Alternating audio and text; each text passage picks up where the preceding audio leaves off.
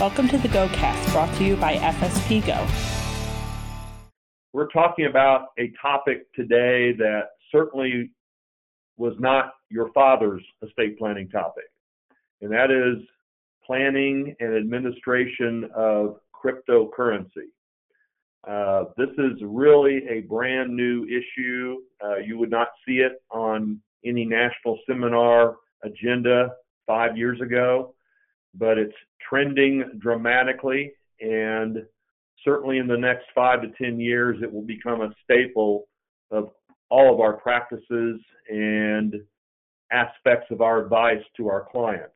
So I am not a techno nerd. My three adult children would testify to that fact. And uh, so I'm going to do my best not to get overly technical, but nonetheless, just to kind of give you a feel for the animal that we're dealing with, uh, I will start off with some technical description, and that is what is cryptocurrency? Uh, it's a virtual currency. It's created digitally. It is not backed up by gold or any other hard assets.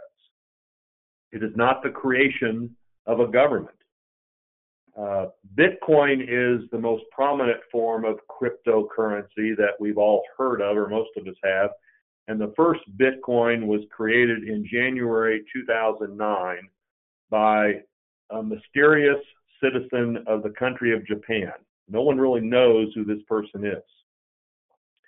Bitcoin has been described as a combination of technology, incentives, and game theory. And it is a, an example of blockchain. Um, and we'll talk about blockchain in a moment. So cryptocurrency of any type, including Bitcoin, is born through a process called mining. Uh, this process relies on blockchain technology for security and continued validity. So blockchain is something we hear of frequently now, and very few of us know what the heck it is. But just picture a series of blocks chained together. And these are indeed each a list of digital records, and they are linked together using cryptography. It is extremely resistant to modification. So it's it's really pretty much tamper proof and tamper resistant. Uh, the blockchain consists of a timed, time stamped series of records that cannot be changed, records of data, what we often call a ledger. Today, Bitcoin has over 555,000 blocks linked by one chain.